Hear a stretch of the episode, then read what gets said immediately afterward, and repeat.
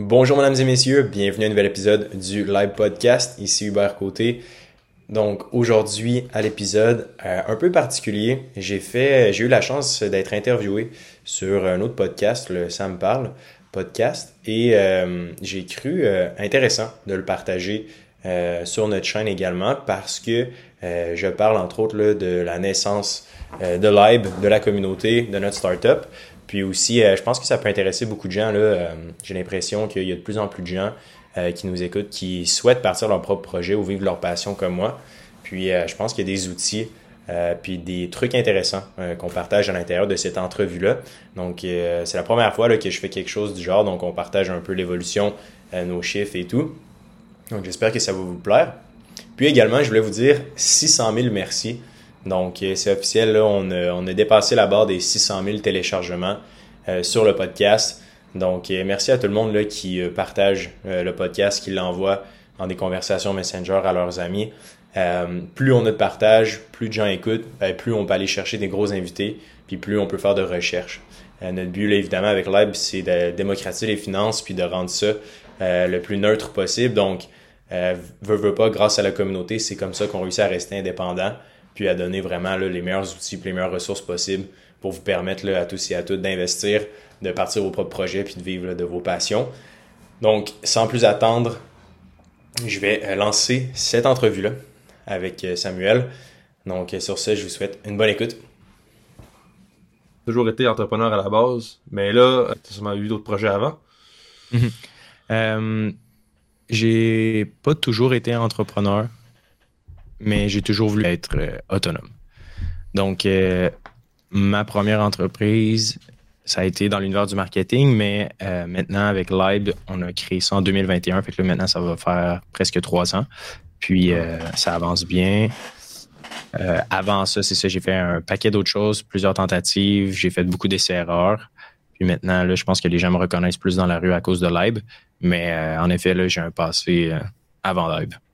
Puis les finances, depuis maintenant 6-7 ans, ça m'avait toujours passionné, mais j'avais jamais euh, été entrepreneur dans l'univers des finances. Puis là, on dirait que à force d'essayer, ça a vraiment tombé sur euh, le X de la passion puis du besoin du marché.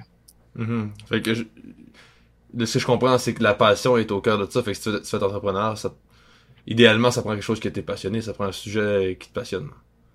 Oui, absolument. Puis euh, il y a beaucoup une question de timing. Souvent, c'est négligé, mais c'est certain que ma philosophie maintenant, à travers ma jeune carrière, c'est que j'aime mieux m'adresser à des océans bleus versus euh, des océans rouges où il y a beaucoup de compétition. Donc, c'est certain que si on prend l'exemple de l'EIB, ben, la démocratisation des finances, euh, personne ou très peu de gens le faisaient en 2021. Puis, veut, veut pas, euh, c'est un problème. L'argent, c'est un sujet qui est tabou. Puis, nous, en tant que. Je pense que c'était fait par les gens, pour les gens d'une personne qui était passionnée puis qui voulait euh, partager un peu sa passion sur les ondes en ligne, sur les réseaux sociaux. Mais ça a fait en sorte que justement beaucoup de gens adhéré parce qu'il y avait un réel besoin puis il y avait un manque.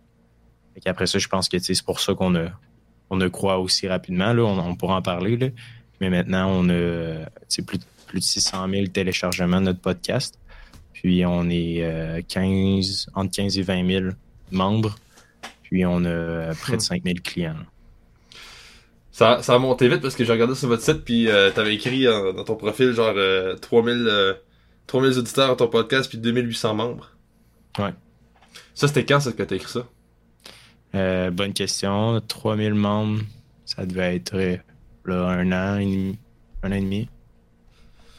Ok, on pourra, on pourra peut-être revenir après ça, comme du début, puis la croissance, comment ça s'est fait, tout ça. je trouve ça intéressant. mais juste avant, j'aimerais savoir, tu sais, parce que tantôt, t'as dit j'ai toujours voulu, euh, j'ai toujours su que je voulais faire de l'argent. Euh, à quel âge tu t'es dit genre ah moi je veux faire de l'argent plus tard?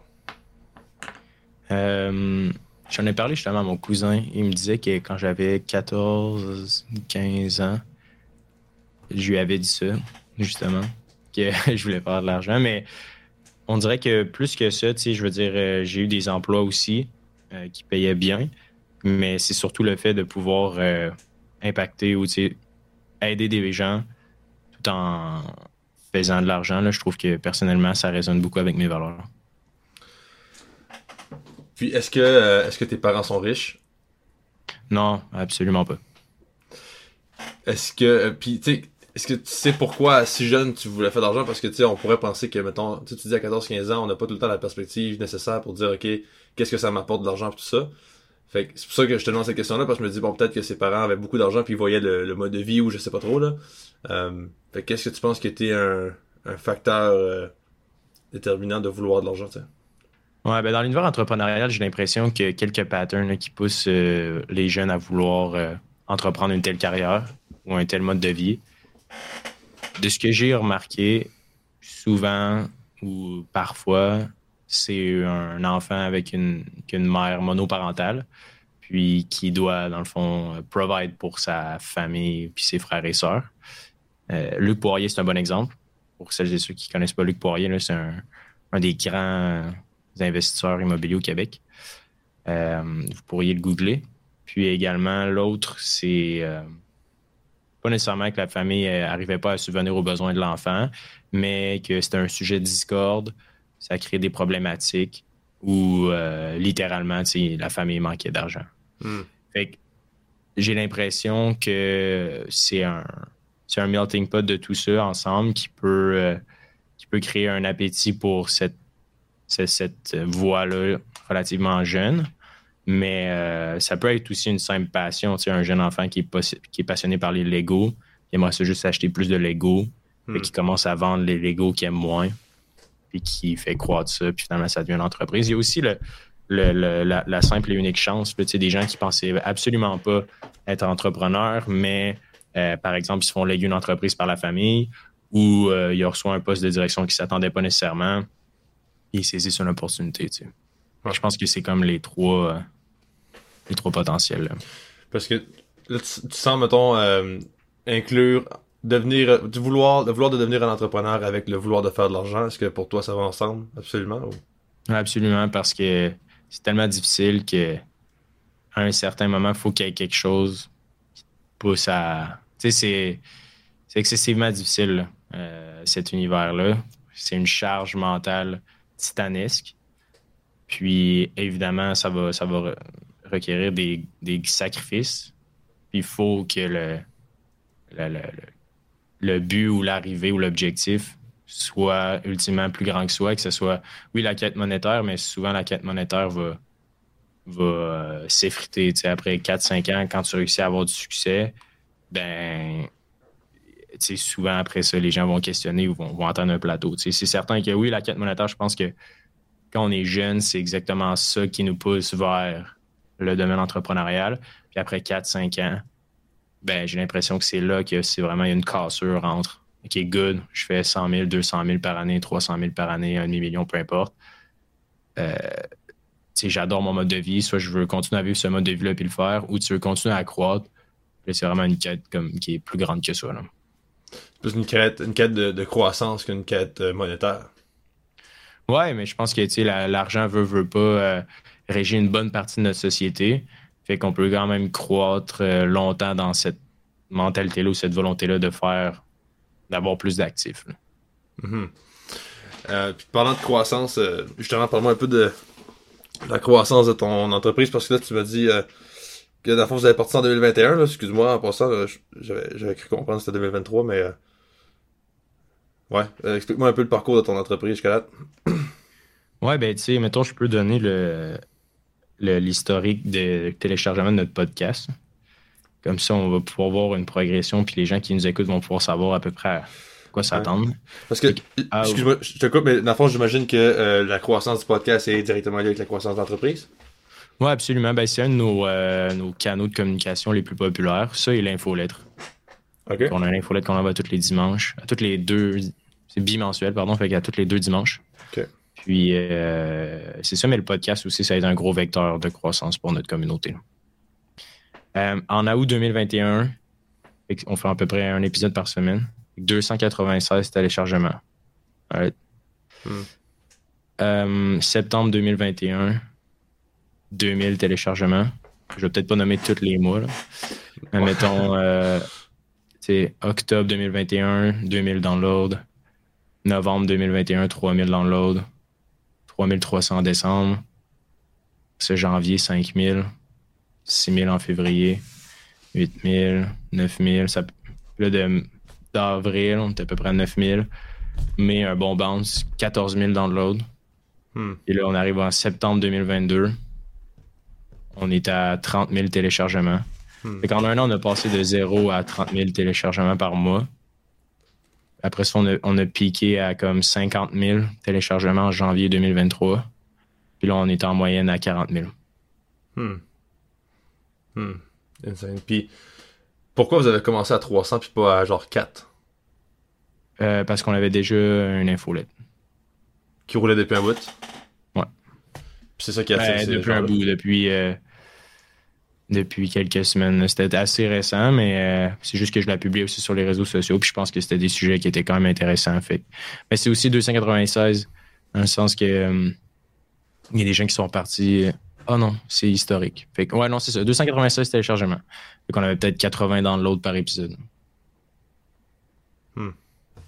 Nice. Nice, quand même. Belle croissance. Est-ce que tu penses que cette croissance-là pourrait être attendue d'une entreprise, là, mettons une petite entreprise qui se porte dans un podcast? Est-ce que tu penses que ça, c'est c'est genre la norme de, de croître comme ça ou? De ton podcast, admettons? Non. non, la- je pense que j'ai la réponse à ça, mais. Je vais avoir ton point de vue. Ben, écoute, moi, je pense que ton podcast pourrait, aurait sa place. Euh, pour une entreprise, ça dépend vraiment de, de- de- du contexte. là. Tu sais, Comme je te dis, s'il y a une opportunité dans le marché puis il y a un trou pour un- une certaine audience, ben oui, clairement. C'est certain que si tu commences un podcast, pardon, si tu commences un podcast sur les finances personnelles, aujourd'hui, je pense pas que tu vas être capable d'avoir les mêmes chiffres. Parce que c'est vous qui avez la place. C'est ça. Euh, dans le fond, mon point, c'est que, où je voulais en venir, c'est que je trouve que c'est une, une vraiment belle croissance. Puis, tu sais, euh, souvent, mettons quelqu'un qui écoute ça, puis il se dit, ah, moi, je vais me partir un podcast, mais là, c'est pas pire, je, je vais commencer, puis genre, ça va être genre à 300, ou ça va être genre à 100, 100 auditeurs, mais souvent, ce qu'on voit, c'est plus, euh, c'est plus l'inverse, c'était genre à 0 pendant des mois, puis après ça, ça, ça monte à 15, puis après ça, ça monte à, à 25, puis tu sais. Ouais. Que, Ben nous, c'est certain qu'on le. Je le publiais sur Ouais. Facebook avec mon profil privé. Puis pour les gens qui veulent se lancer, peu importe le projet, je vous invite à publier jour 1 et non euh, enregistrer 10 épisodes pratiques, puis après commencer. Personnellement, Ouais, je suis plus ouais. de la philosophie à on va se créer un avion pendant qu'on est en train de tomber Ouais. dans le précipice. ouais, ouais. Un peu comme, euh, comme je tombe présentement dans le précipice, là, parce que je suis Absolument. Non, tu me donnes, euh, tu me donnes des souvenirs de, de moi quand je commençais, là, donc c'est bien. Cool, cool. euh, alright, parfait. Puis, puis euh, c'est ça, avec là, il y a aussi une croissance de ton entreprise en même temps, là, tu sais, fait que ça, ça... Parce que c'est un peu intimement lié, c'est le même nom, c'est le même, c'est le même sujet. Euh, est-ce que c'était, prévu de vouloir dire, ok, euh, le podcast va, grandir, puis après ça, l'entreprise aussi, ou c'était plus comme, ok, on va voir si, euh, qu'est-ce qui va prendre en premier, mettons? Oui, c'était intimement lié. Évidemment, on voulait surtout avoir des invités intéressants. Là, à la base, c'est pour ça que j'ai créé le podcast. J'avais envie d'avoir des entrevues approfondies sur les différents sujets de la vie. C'est certain que la finance englobe une grosse partie de la vie, l'argent et tout. Donc, ça a été un sujet assez vaste avec euh, plusieurs invités de, de différents univers. Mais somme toute, euh, oui, c'était intimement relié. Mhm. C'était- Mais c'était prévu que, genre, le podcast apporte des clients. Euh, oui et non. C'est certain qu'on voulait gagner en visibilité, se faire connaître, euh, démocratiser les finances, rendre ça accessible. Par la suite, je veux dire, quand tu es capable de, de communiquer un bon message puis de donner de la valeur, au bout du compte, c'est certain que es capable de créer un produit relié à cette confiance, cette confiance-là qui a été développée au fil du temps, ça fait plus de sens. Mais au départ, on ne savait pas nécessairement euh, qu'est-ce qu'on voulait amener au marché, qu'est-ce qu'on voulait commercialiser. On a créé Mhm. l'audience, on a, on a créé, on, on a partagé notre passion. Il y a des gens qui nous ont fait confiance, qui ont rejoint notre mouvement. Puis par la suite, on a, on a commencé à commercialiser. là. Puis comment vous avez créé l'audience avant de partir le, le projet? Euh, on l'a créé au fur et à mesure que le projet est né, là, donc l'infolette, le podcast, etc. là. Ok, ok. Une partie intégrale du- de la business. Puis est-ce est-ce que euh, est-ce que tu considères parce que là tu parles de créer une audience, est-ce que tu considères que la création de contenu euh, à quel point est-ce que tu constates que la création de contenu c'est important en 2023 pour une entreprise? Hmm, je dirais moyennement. Moyennement. Ah ouais? Pour vrai, c'est quand même mis sur un piédestal. Puis oui, c'est vrai que ça peut apporter des clients. Oui, on a vu des bonnes histoires euh, à succès. Mais somme toute, on peut simplement décrocher le téléphone. Puis faire 150 appels à froid à chaque jour. Puis aller vraiment chercher des ventes beaucoup plus rapides que d'y aller à un parcours sinueux, laborieux, complexe de la création de contenu. J'ai l'impression que les gens sont comme OK, cool, ça va être le meilleur des deux mondes, je vais être connu, je vais faire de l'argent, puis je vais être libre de mon temps. Mhm. Mais ultimement, d'essayer de faire les trois en même temps, ça va souvent diluer. C'est l'équivalent de courir après euh, deux lapins en même temps. On va en attraper aucun. Fait que souvent, je pense que c'est un peu un mythe, l'univers de la création de contenu. Oui, il y a une opportunité. Ça dépend tellement de ton industrie. C'est dans ton cas, mettons la physiothérapie. On a vu beaucoup de contenu viral de. Je ne sais pas exactement si c'est ce que tu fais. Je m'y connais très peu dans le domaine, mais tu l'as probablement déjà vu, là, les physiothérapeutes ou les. Je sais pas si sont physiothérapeutes, mais qui craquent le dos des gens. les Kiro, hein. Super populaire. Ouais, les chiro. Tu sais, on a vu des, euh, des cabinets de, de chiro vraiment euh, croître énormément là, grâce à la, créa- à la création de contenu. Euh, la dernière fois que je suis allé voir un chiro, c'est parce que c'était un gars à Québec qui faisait des vidéos TikTok de, de ça. tu sais.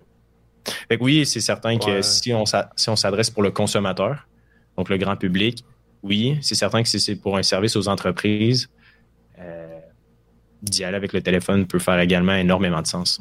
Uh-huh, uh-huh, je comprends.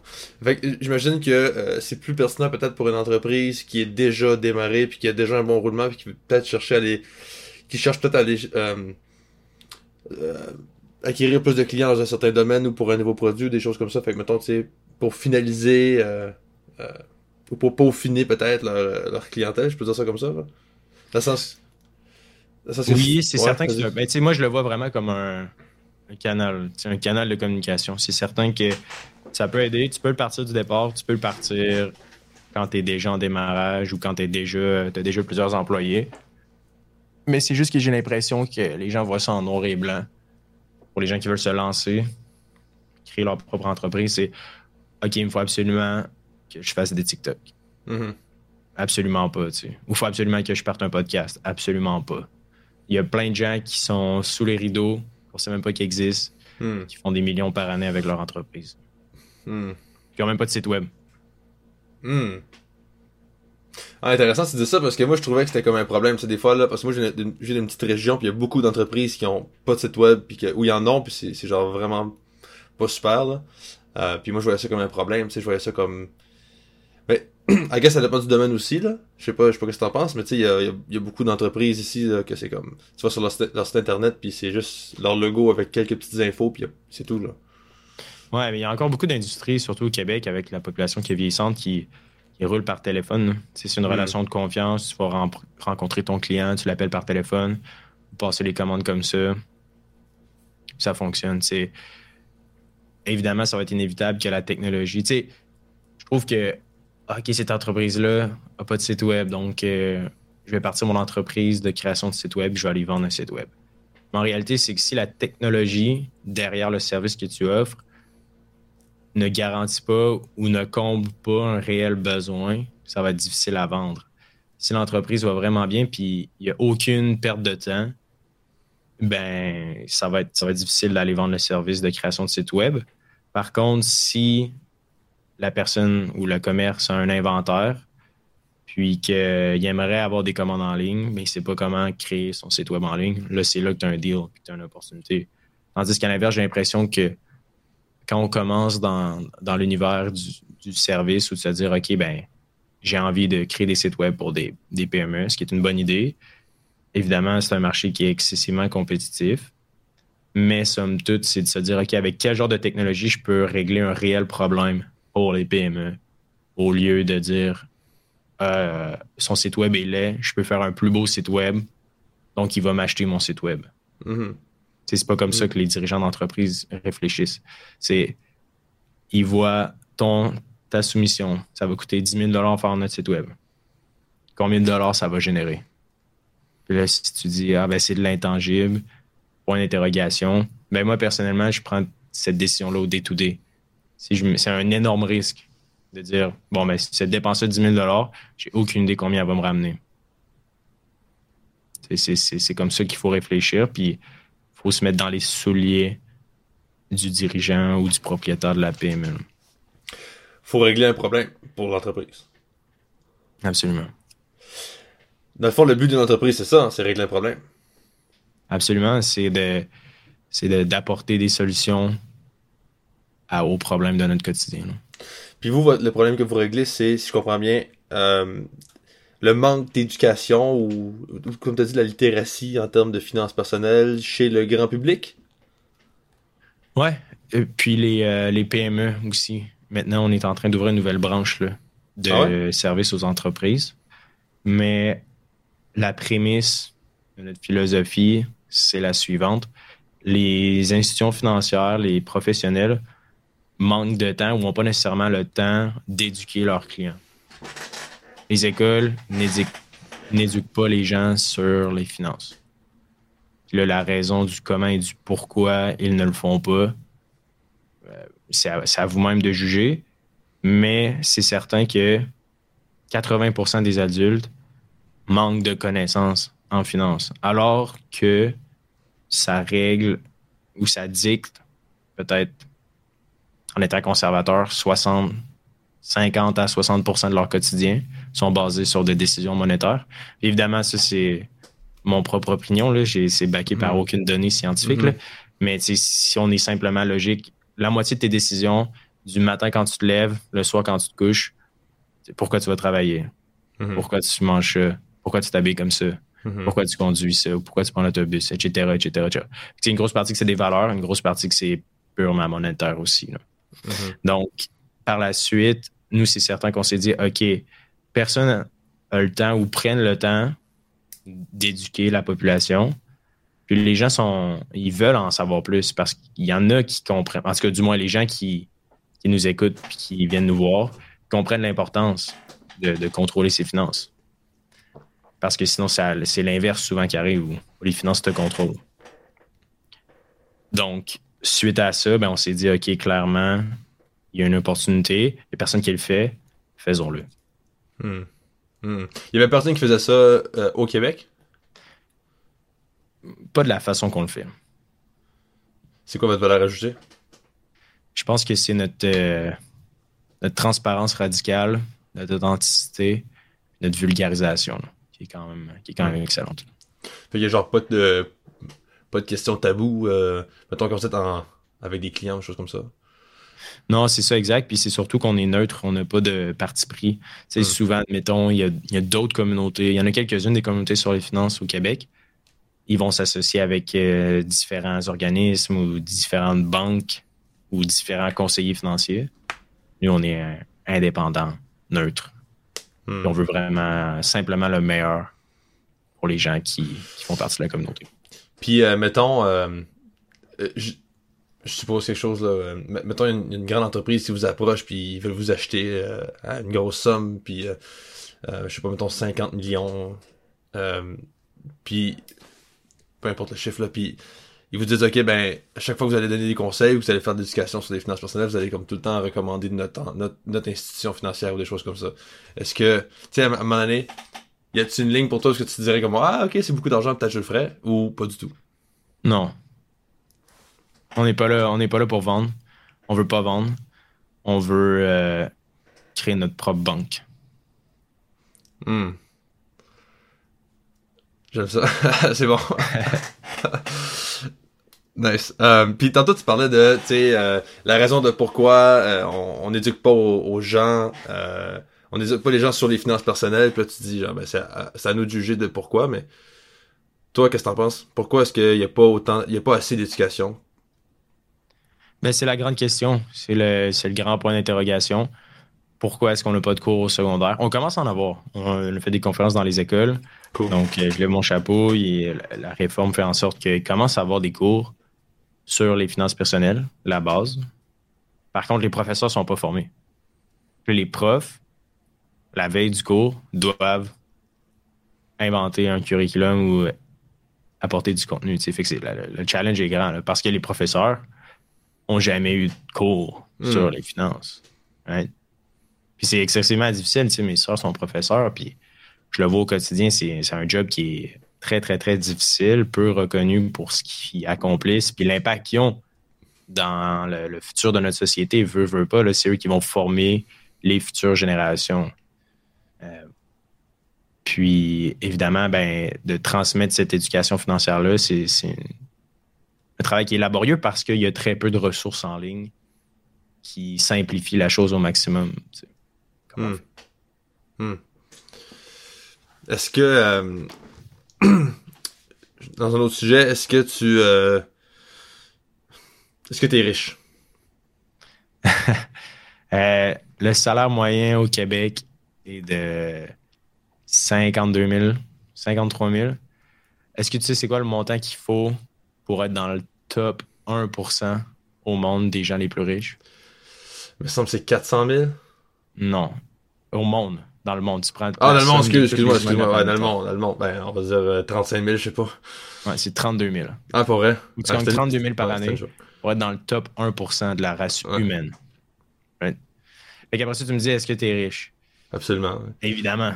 Ouais. À quel point tu es riche? Ben, je veux dire, c'est relatif, là. Ouais. Ouais. oui, c'est certain que la valeur d'une entreprise peut être chiffrée dans les millions, tu sais, facilement.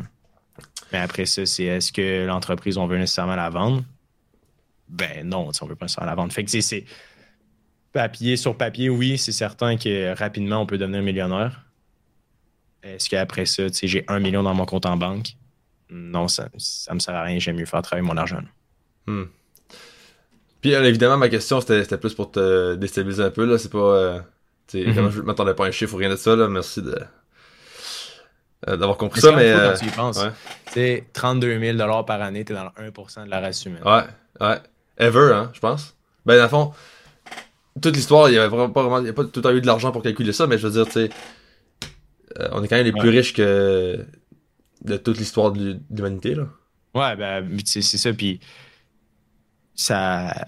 Je trouve que ça apporte ta réflexion. Je serais curieux de voir, l'indice l'indice du bonheur. Je sais pas si ça existe. L'indice hmm. de gens qui se sentent bien, versus euh, les années 50 ou les années 1800, etc. Mais quand même, on se rend compte que oui, c'est quand même assez unique. On est dans un univers assez, euh, assez unique où ce qu'on a la chance de naître au Québec puis d'être euh, dans le 1% de la, de la société mondiale. Ouais. Sans guerre. Ouais, ouais, vraiment. Puis je suis content que tu dises ça parce que j'ai l'impression que. justement, tu disais, je sais pas si on est plus heureux qu'on était. Moi, j'ai l'impression que non, là, parce qu'on parle beaucoup de. On parle beaucoup de dépression depuis les dernières années, là. Euh, mhm. moi, j'ai l'impression qu'on n'est pas plus heureux. Je sais pas, je sais pas ce que toi t'en penses, malgré le fait qu'on est, on est plus riche que jamais, puis notre mode de vie est de plus en plus, euh, j'ai envie de dire facile, mais c'est pas nécessairement vrai, là, mais euh, il y a plein de technologies qui, qui, nous aident à, à passer à travers notre quotidien, de plus en plus, puis euh, je pense qu'on reconnaît pas tout le temps ça, fait je sais pas ce que t'en penses, J'ai l'impression qu'une grande partie du, du, bonheur, c'est vraiment relié à la quête que tu choisis dans ta vie, de mode de vie que tu as en termes d'entraînement, puis les gens avec qui tu t'entoures. C'est certain que si tu t'isoles, tu as une mauvaise santé physique, tu t'isoles dans le sens que tu n'entretiens pas tes relations, t'entraînes pas, puis tu n'as aucune quête d'accomplissement ou de persévérance ou de but, ben, c'est difficile de, poursuivre dans cet univers-là.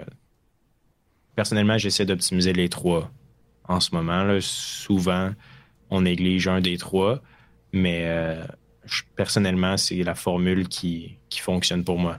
Écoute, je suis plus un homme d'affaires, je suis loin d'être euh, psychologue? Bon ou bon pour ce type de choses-là. Euh, mais somme toute, c'est ma philosophie par rapport à ça. Hmm. Ben, j'ai tendance à être d'accord là.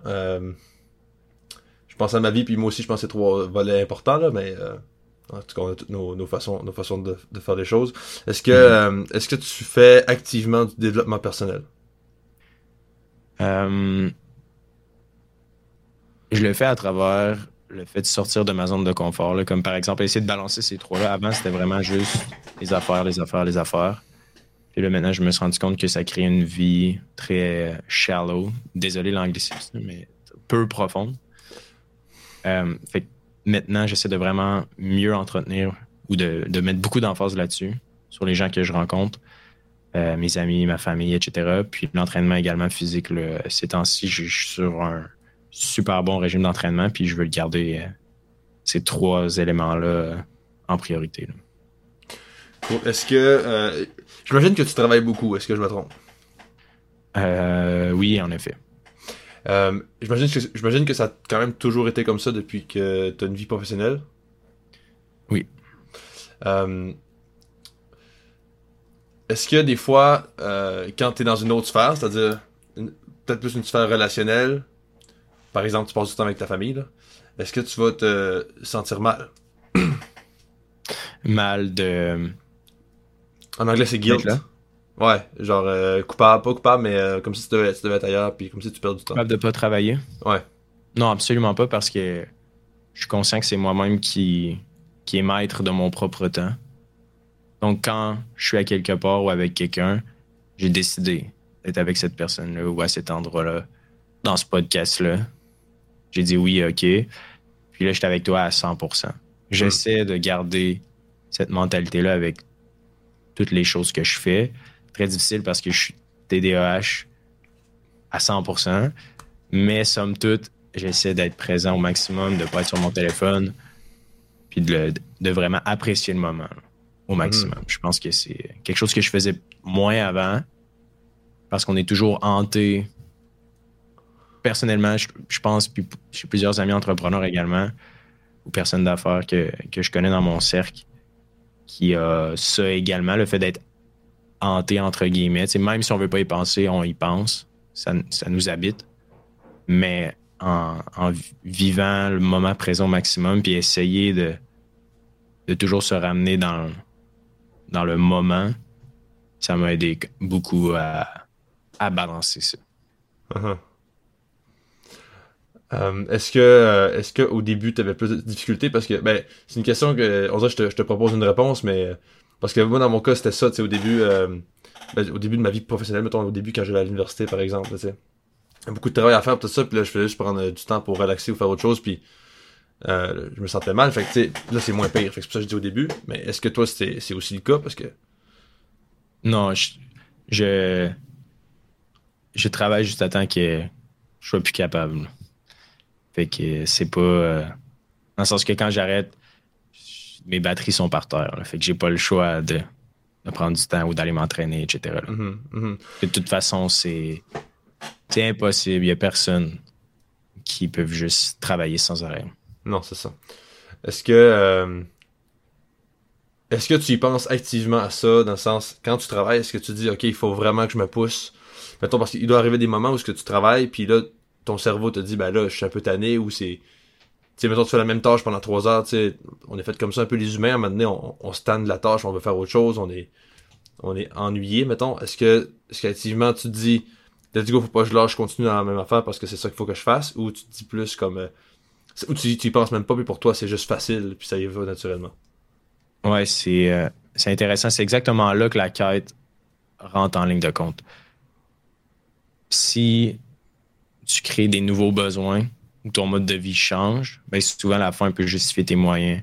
Fait que, le fait, mettons que ça fait, je sais pas, plus de 100 épisodes qu'on enregistre, ça, ça va, j'ai encore la passion, mais le travail administratif, euh, on le fait un peu moins parce qu'on a, a des employés pour ça.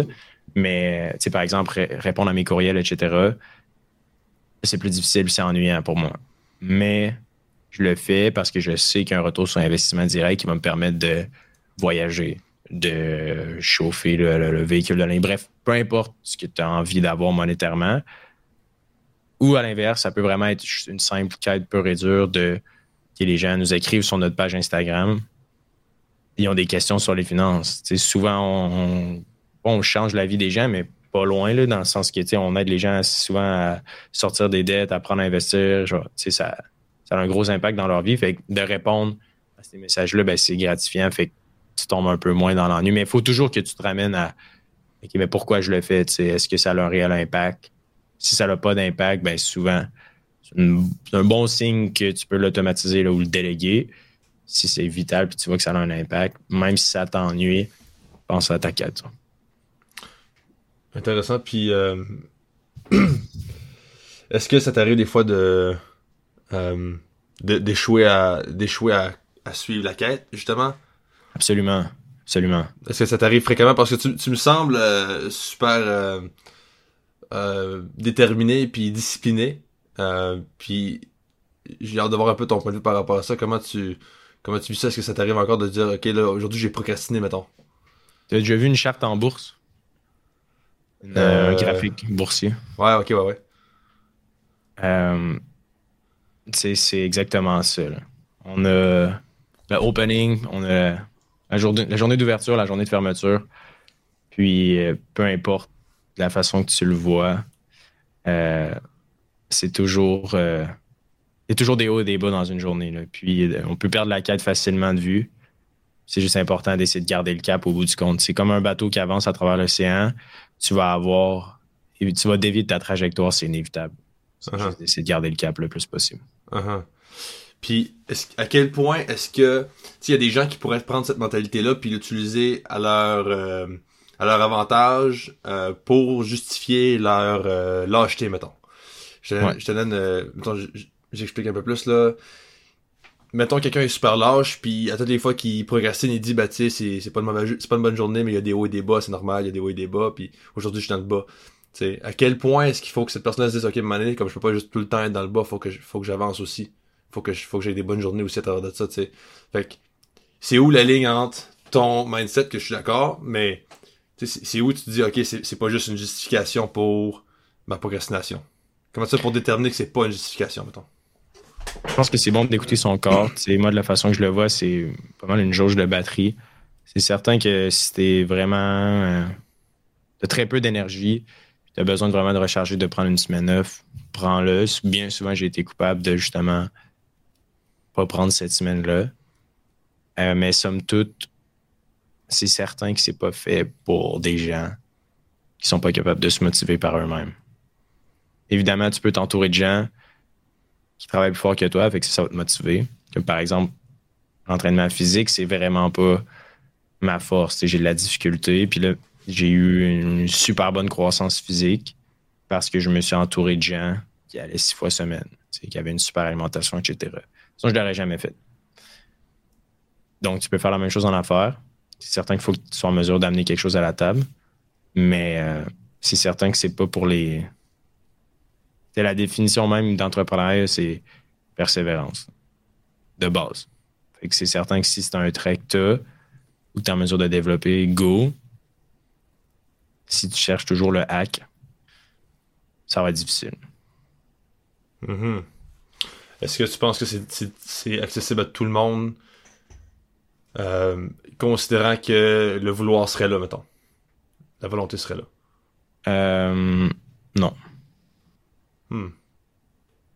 Pourquoi? Il y en a qui ont la volonté, mais ils sont pas prêts à prendre les risques nécessaires. C'est difficile. Qu'est-ce qui est, qu'est-ce qui est si difficile? Ben, c'est d'être en mesure de dire que cette année, je vais faire 0 je vais travailler 80 heures semaine. Hmm. C'est, ça qu'il faut se poser comme question. Évidemment, je veux dire, c'est extrémiste comme, comme comme métaphore, mais c'est quand même ça qu'on peut, on peut, qu'on peut se dire, tu sais. Hmm. Évidemment, le but, c'est de faire des millions. Le but, c'est pas de dire je vais faire zéro, fait que je vais travailler en conséquence pour faire zéro. Donc, si tu veux faire des millions, mais ça risque que ça peut prendre du temps. Pendant un an, ça se peut que ça soit difficile de se dégager un salaire. Mm-hmm. Mm-hmm. Puis, mettons, si on parle de finances personnelles là-dessus, comment techniquement c'est possible de, d'acheter de, la bouffe si tu fais zéro? ben, de là l'importance d'être en mesure d'épargner. Hmm. avant de se lancer. Mais il y a plein de business que tu peux commencer avec 0 down. Fait que ça, ça va. Puis, euh, ben, de là l'importance de les side hustle, de commencer une carrière à gauche et à droite. Puis de voir euh, qu'est-ce qui fonctionne le plus. Là, mais plusieurs, il y a plusieurs avenues possibles. Hmm. Financement aussi. Hmm. Mhm. Fait que c'est d'avoir, c'est ça, d'avoir du, peut-être du financement des, des aides du gouvernement au début ou de, euh, des subventions, euh, du, du- financement des, des institutions financières. Après ça, ben, t'as ramasser de l'argent de ton côté aussi. Exact. Alright, cool. Euh, puis, euh, tu disais, c'est le but c'est de faire des millions, tout ça. Est-ce que ça t'est arrivé euh, Comment est-ce que ça a été reçu quand t'en as parlé à tes à ton entourage que tu voulais faire des millions? Euh, J'en ai jamais nécessairement parlé en soi. Le but, c'est pas. J'ai dit faire des millions dans cet exemple-là, mais personnellement, c'est certain que c'est pas juste les millions qui me, qui motivent. Évidemment, oui, ça en fait partie, mais euh, mon entourage a été quand même assez ouvert d'esprit. J'ai toujours été encouragé à entreprendre ce que je souhaitais entreprendre, de vraiment créer la vie que je souhaite créer. J'ai jamais eu vraiment de limitation à ce niveau-là. Mais euh, en général, je suis assez, je suis assez secret envers euh, mes objectifs. Là, je ne vais pas nécessairement euh, le dire à tout mon entourage. Essentiellement, quand j'ai parti live, je ne l'écrivais pas sur les toits que je créais live pour faire des millions. Là. Loin de là, je le faisais juste par pure passion au début, puis de fil en aiguille, ça a pris du momentum. Hmm. Mhm. Hmm. Intéressant parce que. Mais j'imagine que t'en as quand même un peu parlé avec ton entourage, tu sais, dans le sens. Euh... Si t'es en couple, par exemple, t'en as peut-être parlé avec. euh, Ouais. Mais pour être honnête, tu sais, ça l'a pas. euh, c'est juste que du jour au lendemain, j'ai commencé à le faire, puis j'ai pas nécessairement réfléchi. C'est juste fais-le, Mhm. t'as envie de le faire.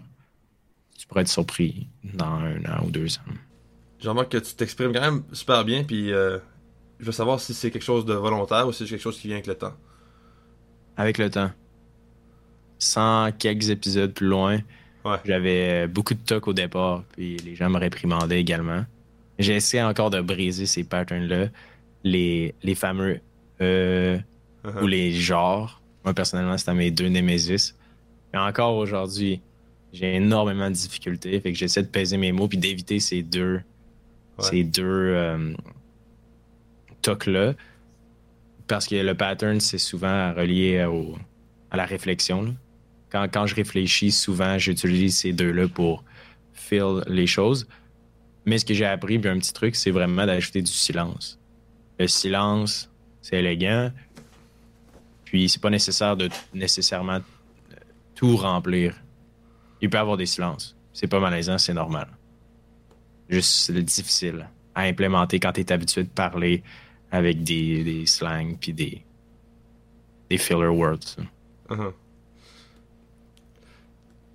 Je remarque que t'as dit, moi aussi j'avais des tocs. Euh, tu vois. J'imagine que tu dis ça parce que j'en ai, puis j'en fais. Non, non, non, non, pas en tout. Ben, honnêtement, moi, c'est la dernière chose que je remarque quand je parle à quelqu'un. Je suis vraiment pas. euh, c'est vraiment pas quelque chose que je remarque. Mais c'est juste que je me le suis fait dire énormément, puis je sais que c'est courant dans notre société. Là. Tout le monde a des tocs ou des façons de s'exprimer. Ouais. Mais C'est juste que moi, je me suis tellement fait dire à répétition que j'essaie de le corriger. Mhm. Donc, euh, Est-ce que tu penses que ça t'est utile d'avoir corrigé ça? absolument, je pense que la communication, c'est un, un, un super véhicule. C'est important. Encore une fois, c'est une des choses qu'on met pas beaucoup d'emphase dans notre vie, mais ça peut avoir un gros impact, que ce soit nos relations amoureuses, nos relations sociales, nos relations professionnelles. Veux, veux pas, une grande partie de tout ça est dictée, pas nécessairement parce que tu dis, mais de la façon dont tu en parles ou de, la façon que tu projettes tes idées. Donc, euh, souvent, juste une intonation ou une façon où les mots utilisés peut avoir des résultats euh, complètement différents. Ça peut partir en guerre ou ça peut vraiment aller à ta façon. Simplement avec la façon que tu, tu communiques. Là. Est-ce que tu as des exemples de situations où tu as changé la façon dont tu communiquais, puis ça t'a directement apporté un bénéfice ou euh, un impact? Ouais. euh, Je pense que l'honnêteté, c'est euh, souvent en affaires, a- les choses vont, très vite. Puis j'essaie de rester le plus transparent et le plus honnête possible. puis Ça a, ça a un impact positif, évidemment. Mais aussi, je pense que de se mettre dans la place, dans les, dans les souliers des autres par le passé, c'est quelque chose que j'avais plus de difficulté à faire puis que je fais plus maintenant. Tu sais, je suis encore super jeune, je veux dire, euh, j'ai- J'évolue rapidement puis j'apprends de mes erreurs, mais de souvent, ce, ce qui m'a aidé, c'est de se mettre vraiment à la place de l'autre avant de communiquer son, sa proposition. Ça, le, ça a un gros impact. Mhm. Ça paraît super bénin, mais c'est quand tu es vraiment intentionnel à propos de ce concept-là, ça peut avoir euh, un gros impact. Mhm. Mhm. Absolument. Euh, bien d'accord.